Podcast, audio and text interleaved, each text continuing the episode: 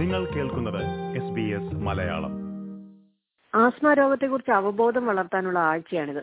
Corona പോലെ തന്നെ ശ്വാസകോശത്തെ ബാധിക്കുന്ന രോഗമാണ് ആസ്മയും അതുകൊണ്ട് തന്നെ ആസ്മ രോഗമുള്ളവർക്ക് കൊറോണ ബാധിക്കാനുള്ള സാധ്യതകൾ എത്രത്തോളമാണ്? ആസ്മ രോഗമുള്ളവർ ഈ കൊറോണ കാലത്ത് എടുക്കേണ്ട പ്രത്യേക കരുതലുകൾ എന്തെല്ലാമാണ്? ഇക്കാര്യങ്ങളെക്കുറിച്ച് വിവരിക്കാൻ സിഡ്നിയിൽ ശ്വാസകോശ രോഗ വിദഗ്ധനായ ഡോക്ടർ അലി പരപ്പിൽ നമ്മോടൊപ്പം ചേരുന്നുണ്ട്. നമസ്കാരം ഡോക്ടർ അലി പരപ്പിൽ. സ്വാഗതം എസ് ബി എസ് മലയാളത്തിലേക്ക്. നമസ്കാരം ഡോക്ടർ നമ്മൾ ഇപ്പൊ സൂചിപ്പിച്ച പോലെ തന്നെ ശ്വാസകോശത്തെ ബാധിക്കുന്ന ഒരു രോഗമാണ് ആസ്മ. അതുപോലെ തന്നെ കൊറോണ വൈറസ് ഇപ്പോൾ ശ്വാസകോശ സംബന്ധമായ ഒരു അസുഖമായിട്ടാണ് കണക്കാക്കപ്പെടുന്നത്. ഈ ആസ്മ രോഗമുള്ളവർക്ക് കൊറോണ വൈറസ് ബാധിക്കാനുള്ള സാധ്യതകൾ എത്രത്തോളമാണ്? എത്രത്തോളം അപകടകരമാണ് ഈ ആസ്മയുള്ളവർക്ക് കൊറോണ വൈറസ്? ആസ്മ പല ടൈപ്പും പല പല ഗ്രേഡിലും ഉണ്ട്. മൈൽഡ് മോഡറേറ്റ് സിവിയർ ആയിട്ടുള്ള. ഇപ്പോഴത്തെ ചുരുങ്ങിയ കാലത്തെ പഠനത്തിൽ ഒരു ശരിക്കുള്ള ഒരു ക്ലിയർ എവിഡൻസ് ഇല്ല. അതായത് കോവിഡ് നയന്റീൻ ആസ്മ ഉള്ളവരെ ബാധിക്കുമെന്നത്. എങ്കിലും ഈ C D C W H O risk കാറ്റഗറിയിൽ നമുക്ക് കാണാൻ കഴിയുന്ന ഒരു ഗ്രൂപ്പാണ് മോഡറേറ്റ് ടു സിവിയർ ആസ്മ അവർക്ക് ഇത് ഹൈ റിസ്ക് ഗ്രൂപ്പ് പെട്ടതാണ് ഇതൊക്കെയാണെങ്കിലും ആസ്മയ്ക്ക് ട്രിഗർ ചെയ്യുന്ന കാര്യങ്ങളുണ്ട്. എത്ര വെൽ കൺട്രോൾഡ് ആസ്മ ആയാലും ഒരു ഇൻഫെക്ഷൻ അത് വൈറൽ ആയാലും ബാക്ടീരിയൽ ആയാലും അത് ഈ ആസ്മയെ കൂടുതൽ ട്രിഗർ ചെയ്യും. അപ്പൊ അങ്ങനത്തെ അവസ്ഥയിൽ കോവിഡ് പ്രിക്കോഷൻസ് വളരെ കർശനമായി പാലിക്കണം എന്നുള്ളതാണ് ഓക്കെ ഓക്കെ ഓക്കെ ഇപ്പം ആസ്മ രോഗികൾക്ക് കൊറോണ ബാധിച്ചു കഴിഞ്ഞാൽ അവർ എന്തെങ്കിലും പ്രത്യേകമായിട്ടുള്ള മരുന്നുകൾ എടുക്കുകയോ എന്തെങ്കിലും ചെയ്യേണ്ടതുണ്ടോ? ഓ അവർ എന്തായാലും ആസ്മ മരുന്ന് കഴിക്കണം നിർബന്ധമാണ്. നമ്മളിപ്പം ഫോർ എക്സാമ്പിൾ കോവിഡ് നയന്റീൻ ഒരാൾ വീട്ടിൽ ഐസൊലേറ്റഡ് ആയി ചോദിച്ചോളൂ വീടും രണ്ട് സിനാരിയോ ഉണ്ട്. ഒന്ന് വീട്ടിലായിരിക്കാം ഒന്ന് ഹോസ്പിറ്റലായിരിക്കാം അല്ലെ. അപ്പം ഈ asthma patient asthma asthma patient covid വന്നാൽ ഒരിക്കലും ആസ്മ ട്രീറ്റ്മെന്റ് നിർത്താൻ പാടില്ല. സി സാധാരണ ഒരു ആസ്മ രോഗിയുടെ ചികിത്സ നമ്മൾ step up and step down രണ്ട് വഴിക്ക് പോകാറുണ്ട്. അതായത് സാധാരണ single single puffer inhaled inhaled corticosteroids ആണ് ആദ്യം ഉപയോഗിക്കുക. അതുകൊണ്ട് ആസ്മ നിന്നില്ലെങ്കിൽ നമ്മൾ കുറച്ചും കൂടെ ഒരു രണ്ട് കോമ്പിനേഷനുള്ള പഫർ കൊടുക്കും. ഓക്കെ അത് കഴിഞ്ഞിട്ടില്ലെങ്കിൽ വൺ മോർ ആഡ് ചെയ്യും. അത് സ്റ്റെപ്പ് അപ്പ് പറയുന്നത്. അപ്പം ആസ്മ കൺട്രോൾ ആണെങ്കിൽ കുറയും. ഇതിനൊക്കെ നമ്മൾ നിയന്ത്രിക്കുന്നത് നമ്മൾ പീക്ക് ഫ്ലോ ഒരു പീക്ക് ഫ്ലോ മീറ്റർ ഉണ്ട്. പീക്ക് ഫ്ലോ മീറ്റർ എന്ന് വെച്ചിട്ടുണ്ടെങ്കിൽ നമ്മൾ നമ്മൾ ആസ്മ വെച്ചിട്ടുണ്ടെങ്കിൽ നമുക്ക് ശ്വാസം പുറത്തേക്ക് വിടാനുള്ളൊരു തടസ്സമാണ് ആസ്മ വരുന്നത്. അപ്പോഴാണ് വീസിങ് വരുന്നത്. അപ്പം ആ ഒരു പീക്ക് ഫ്ലോ വെച്ച് നോക്കിയിട്ട് നമ്മൾ എത്രയാണോ അതിന്റെ ആം, ശതമാനം. ഫോർ എക്സാമ്പിൾ ഒരു രോഗിക്ക് നാനൂറ് മിൽ പീക്ക് ക്ലോസ് ചെയ്യാൻ പറ്റിയാൽ അവന് ടെൻ ടെൻ പെർസെന്റ് കുറവാണെന്നുണ്ടെങ്കിൽ ദാറ്റ് മീൻസ് അവന്റെ ആസ്മ കൺട്രോൾഡ് അല്ല. അപ്പൊ അങ്ങനെ ആവുമ്പോൾ നമ്മളിപ്പോൾ ആക്ഷൻ പ്ലാൻ കൊടുക്കുന്ന കൊടുക്കും. അതിൽ റിലീവർ പഫ് കൂട്ടണം. അതല്ലെങ്കിൽ അതുകൊണ്ടും വീണ്ടും കുറയുകയാണെങ്കിൽ നമ്മൾ ഓറൽ പെഡ്നിസോൺ എടുക്കേണ്ടി വരും. അങ്ങനെ ഓരോ ട്രീറ്റ്മെന്റ് കാറ്റഗറീസ് ആണ്. അതിനാണ് ആക്ഷൻ പ്ലാൻ ഉള്ളത്. തീർച്ചയായിട്ടും ഒരു കോവിഡ് വന്ന രോഗി ആസ്മാറ്റിക് ആണെങ്കിൽ ആസ്മ മെഡിസിൻ ഒരിക്കലും നിർത്താൻ പാടില്ല. അത് കണ്ടിന്യൂ ചെയ്തുകൊണ്ടിരിക്കണം. Okay okay okay. അതുപോലെ ഇപ്പൊ ആസ്മയുടെ കാര്യം നോക്കുകയാണെങ്കിൽ ഇപ്പൊ എത്ര തരം ആസ്മയുണ്ട്? അതുപോലെ തന്നെ ഈ ഓസ്ട്രേലിയയിൽ ഏറ്റവും കൂടുതലായിട്ട് കണ്ടുവരുന്നത് ഏതാ? ഡിഫിക്കൽട്ട് ക്വസ്റ്റ്യൻ പക്ഷേ ആസ്മ ടൈപ്സ് പറയുകയാണെങ്കിൽ നമ്മൾ കാണുന്ന ടൈപ്സ് ഒന്ന് അഡൾട്ട് ഓൺസെറ്റ് ആസ്മ എന്ന് വെച്ചാൽ ഈ വ്യക്തിക്ക് ഒരു പക്ഷേ ചെറുപ്പത്തിൽ ആസ്മ ഉണ്ടായിരിക്കാം. As a teen or young ആയിട്ട്. പിന്നെ ഈ ഗ്രൂ ഔട്ട് ഓഫ് ഇറ്റ് പുള്ളി ആസ്മ എല്ലാം മാറി. ഈ ഈ വ്യക്തിക്ക് ഒരു ഫോർട്ടി പ്ലസ് കഴിഞ്ഞിട്ട് ആസ്മ വീണ്ടും വരികയാണ്. അതാണ് അഡൾട്ട് ഓൺസെറ്റ് ആസ്മ എന്ന് പറയുന്നത്. ഈ അഡൾട്ട് ഓൺസെറ്റ് ആസ്മയ്ക്ക് ചിലവർക്ക് ചെറുപ്പത്തിൽ ആസ്മ ഉണ്ടായിക്കൊള്ളണമെന്നില്ല ഒരു ഹിസ്റ്ററി കാണത്തില്ല.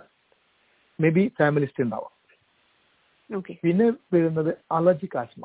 അലർജിക് ആസ്മ എന്ന് വെച്ചാൽ നോർമൽ സ്റ്റേറ്റിൽ കുഴപ്പമില്ല. പിന്നെ expose allergy for example pollen chemicals അമാതിരി perfumes climate change ഇതൊക്കെ ആകുമ്പോൾ അവർക്ക് അല്ലെങ്കിൽ പെറ്റ് ഡോഗ്സ് പെറ്റ് കാറ്റ്സ് ഈ ഇതൊക്കെ ഇതൊക്കെ വന്നു കഴിഞ്ഞാൽ അലർജി അലർജി ആയിട്ട് എന്ത് വന്നാലും അവർക്ക് ആസ്മ ലൈക്ക് സിംറ്റംസ് വരും.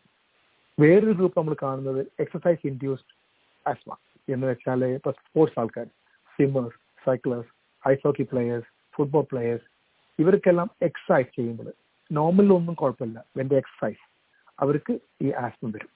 പിന്നെ വേറെ വരുന്നത് നോൺ അലർജിക് ആസ്മ അത് ഈ സീസണലായിട്ട് ഇപ്പോൾ വിന്റർ സമ്മർ ഹോട്ട് ഹെയർ അങ്ങനെയൊക്കെ വരുമ്പോൾ ലാസ്റ്റ്ലി വേറെ വരുന്ന ഒരു ഗ്രൂപ്പാണ് ഒക്യുപ്പേഷണൽ ആസ്മ എന്ന് പറയും. അത് for example painters plasterers cleaners എന്താ പറയുക ഫാമേഴ്സ് അവർക്കെല്ലാം വരുന്നതാണ് ഈ ടൈപ്സ് അപ്പൊ ഈ കുട്ടികൾക്ക് വരുന്നത് കൂടുതലും അലർജിക് ആസ്മയായിരിക്കും അല്ലേ?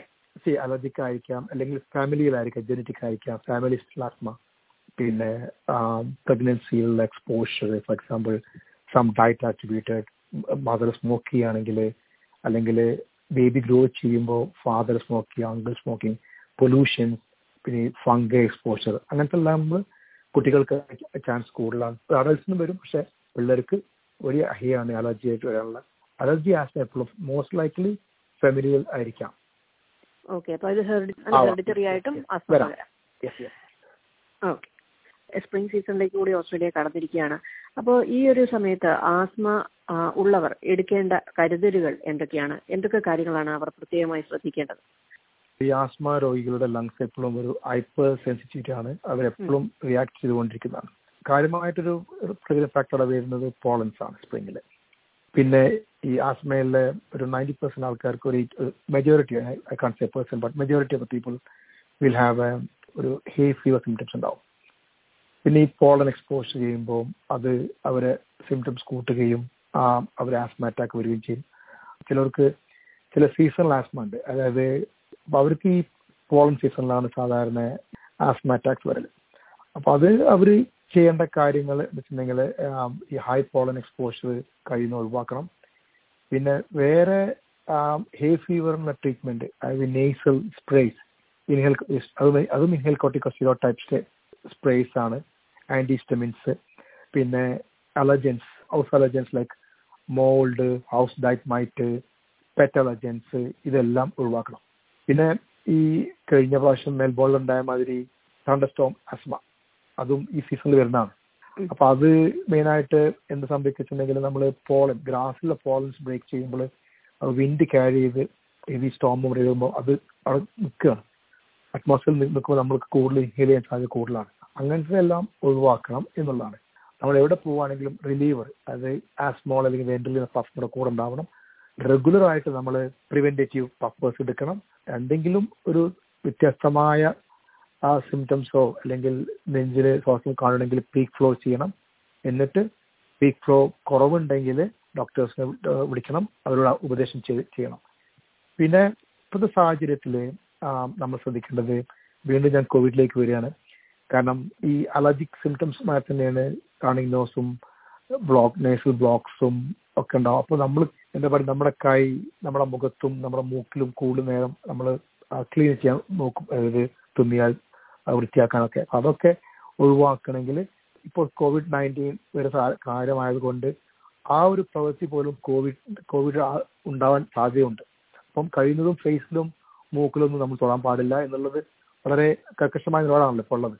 ടു അവോയ്ഡ് കോവിഡ് തീർച്ചയായിട്ടും തീർച്ചയായിട്ടും. ഓക്കെ ഇപ്പോ ആസ്മ ഉള്ളവർക്ക് ഇപ്പം കോർട്ടിക്കോസ്റ്റിറോയിഡ് ആയിരിക്കാം കൂടുതലായിട്ട് കൊടുക്കുന്ന മരുന്നുകൾ അപ്പൊ ഇത് ഒരുപാട് പേരിൽ ആശങ്ക ഉളവാക്കുന്ന ഒരു കാര്യമാണ്. പ്രത്യേകിച്ചും കുട്ടികൾക്കാണ് കൊടുക്കുന്നതെങ്കിൽ അവരുടെ രക്ഷിതാക്കൾക്ക് പറ്റിയൊക്കെ ആശങ്കയുള്ള ഒരു കാര്യമാണ്. ഈ കോർട്ടിക്കോസ്റ്റീറോയിഡ്സ് കൊണ്ട് അതിന്റെ ആഫ്റ്റർ ഇഫക്റ്റും അതുപോലെ തന്നെ ഇത് ഇപ്പം കൊറോണ പോലെ ഉള്ള വൈറസുകളും മറ്റും ഉണ്ടാവുമ്പോൾ ഇത് പ്രതിരോധ ശേഷി ശേഷി കുറയ്ക്കുമോ എന്നുള്ള ആശങ്കകളൊക്കെ പലർക്കും പലർക്കും ഉള്ളതാണ്.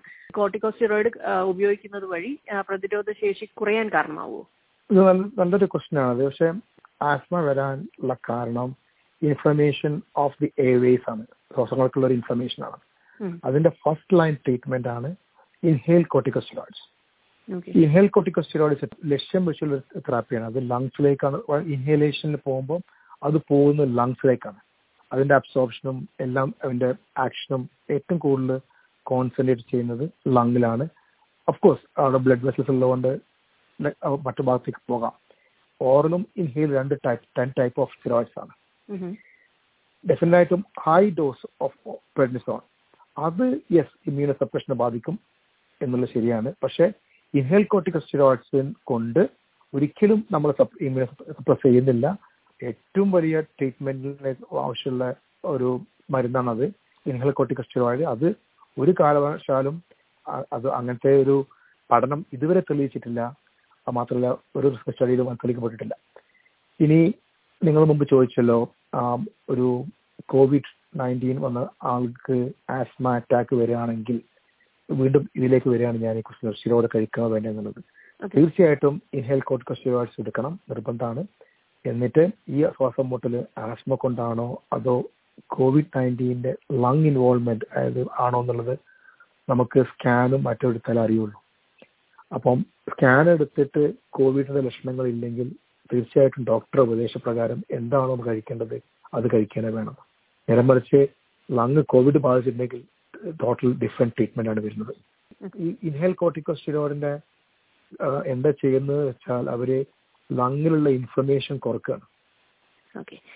ഇനിയിപ്പോ ഒരു കാര്യം കൂടെ ഉള്ളത്. ഈ ആസ്മ ചികിത്സിച്ച് ഭേദമാക്കാൻ പറ്റുമോ? Asthma can be treated.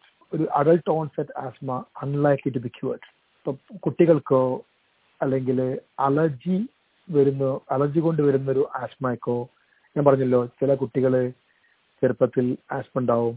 പിന്നെ ഒരു ടീനേജ് ആയപ്പോൾ അവർക്ക് ഒന്നും വേണ്ടിയുള്ള ഗ്രോ ബാക്ക് നമ്പർ അത് ചില കുട്ടികൾ കാണാറുണ്ട്. കംപ്ലീറ്റ് റിക്കവറി പക്ഷെ ചില കുട്ടികൾ സ്മോൾ പേഴ്സന്റ് ഒരു twenty twenty five thirty percent ഈ ആൾക്കാർ വീണ്ടും ആസ്മ ആയിട്ട് അഡൾട്ടിൽ വരാറുണ്ട്. That group yes a small percentage can be you know cured by വേണേൽ പറയാം ഒരു കായിക താരം കളിയിൽ നിന്ന് വിരമിക്കുകയാണെങ്കിൽ ഒരു പക്ഷെ അവനക്ക് അയാൾക്ക് എക്സസൈസ് ഇൻഡ്യൂസ് ആസ്മ ഉണ്ടാവണമെന്നില്ല.